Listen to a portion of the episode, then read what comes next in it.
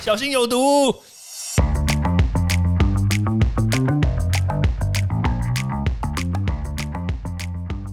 毒物去除了，人就健康了。欢迎来到昭明威的毒物教室。我们前几天看到打 BNT，然后但是因为不小心失误打了变成五倍浓度的这个 BNT 疫苗，那很多人都很担心说，哎，那这样子会有什么样的问题产生？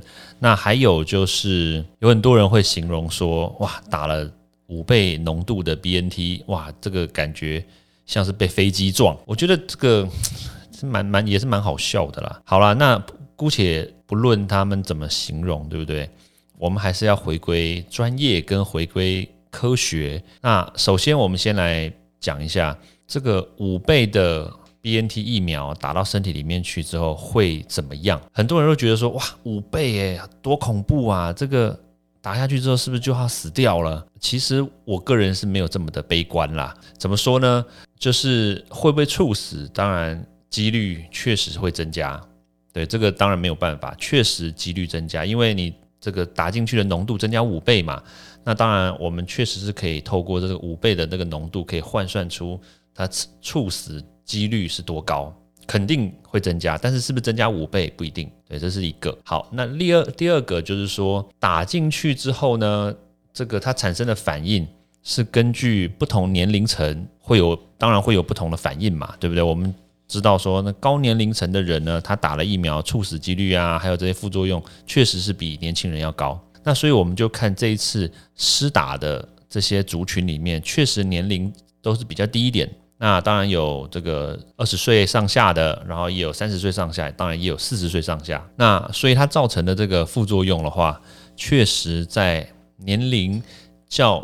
高一点的人身上呢，会反应会特别大一点。对，这个这也没有办法，因为年龄确实针对这个疫苗，还有针对这次的疫情，当然是一个很明显，而且是很就是显著的一个指标区隔。好，那当然没办法嘛。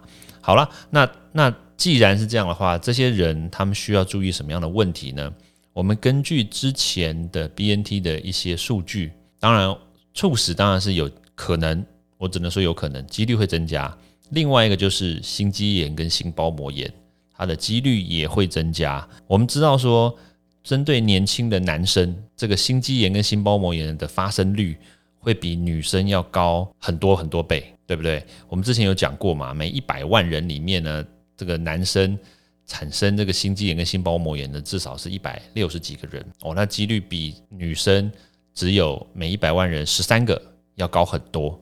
至少十几倍，对，所以像比如说年轻男生，可能就要稍微注意一下，就是你打了以后，真的很不小心打了以后，那你后续的一周到两周之内，如果说你有像这个心肌炎、心脏无力，然后或者是呼吸喘不过来，然后脸色发白，然后手脚发冷，就是前提是你之前都没有这样的状况哦，是在打了疫苗之后才有的话，那你可能就要尽速就医，对，因为就像我刚刚说。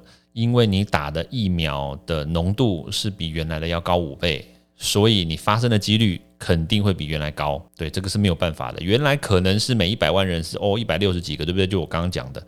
那你现在可能是每一百万人可能是又比一百六十几个人还要再更多一点。那多多少我我也没办法算出来，因为这个是一个科学数据，我们必须要根据科学数据来做参考。但是因为世世界上并没有这么多。打错的人，你知道吗？所以我们也没有办法很明确的告诉你说，哎，到底是从原来的每一百万一百六十几个会增加到多少人？这个确实没有办法，但是几率会增加，这个是可可以肯定的。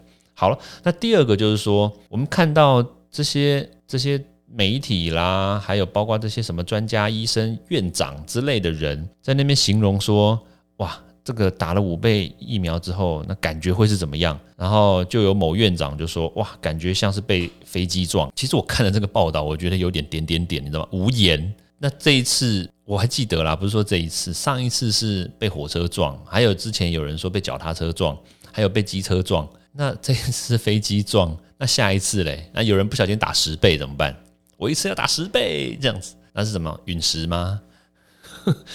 就是这些形容词，它是没有意义的形容词。如果你是一个专家，而且是有素养的医生来讲出这种话的话，我觉得一点都不负责任，而且这又是一个蹭这带风向跟这个蹭声量的一个方式，我觉得非常非常的不具专业度。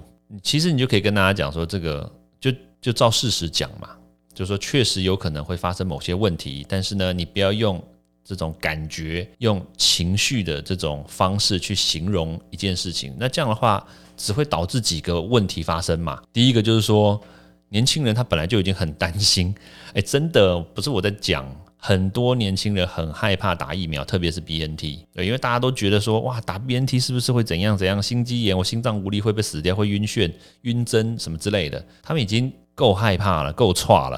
然后你现在还讲这个哦，打完以后会被飞机撞，那你觉得他们会打吗？那造成的社会破口谁负责？对不对？我觉得这种就是很很没有 sense 的一个说话方式啦。那另外一个就是说，确实医护打错，真的也是要有人去负责任啦，对不对？那既然打错，那就好好修正嘛，修改了之后，那下次不要再错嘛。这个社会不就是这样子进步的吗？对，根本就不需要去炒作的乱七八糟的。那还有就是这个形容真的不需要用这种方式来形容了。我觉得就事论事，讲清楚说明白，我觉得这个最重要。尽量避免让它不会再发生下一次，也不要恐吓。我觉得这个是面对这样子的问题最好的解决方法啦。OK，好，苦口婆心，但是啊就这样啊，对不对？好啦，那就下次见喽。有点无奈，呃，再会，拜拜。欢迎大家到 Apple Podcast 或各大收听平台帮我订阅、分享、留言。有任何问题或想知道的内容，也欢迎大家来找我讨论哦。